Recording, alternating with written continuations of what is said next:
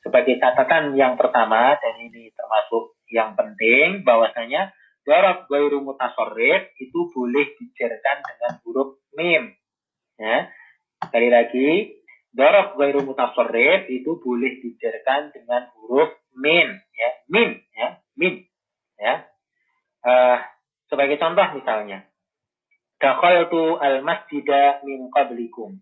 Nah, asalnya qabl ya, qabla itu kan mansub.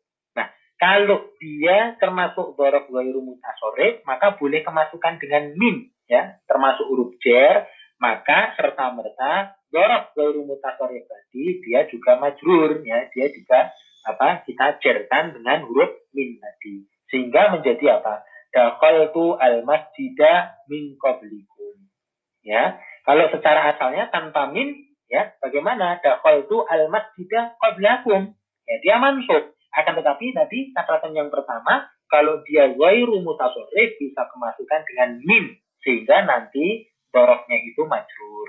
Ya, tu al masjidah min qablikum. Ya, asalnya kan qablakum, tapi karena kemasukan min sekali lagi dia dijerkan sehingga menjadi min qablikum.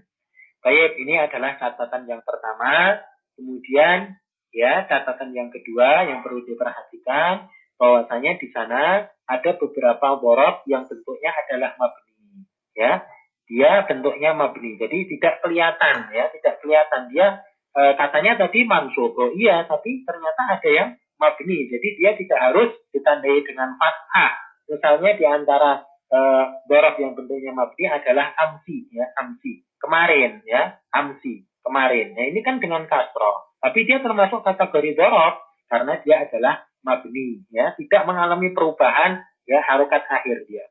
Ya, misalnya haitu, ya, haitu. Ini haitu ini ya tetap haitu. Dan dia termasuk kita kategorikan sebagai dorok. Tidak bisa dia menjadi haisa atau haisi, ya, nggak bisa. Ya, demikian pula tadi amsi, nggak bisa menjadi amsu atau amsa, nggak, ya, karena dia merupakan ya dorok yang bentuknya adalah mabni. Itu di antara yang dapat kami sampaikan tentang kelompok yang kedua dari mansubatul asma. Ya, kami kira semuanya dapat dipahami dengan baik dan tentunya kita selalu memohon kepada Allah Subhanahu wa taala agar dimudahkan di dalam mempelajari ya alat ya ilmu alat ini yaitu bahasa Arab ini sehingga kita lebih mudah mempelajari ya ilmu agama Islam atau dinul Islam. Demikian apa yang dapat kami sampaikan.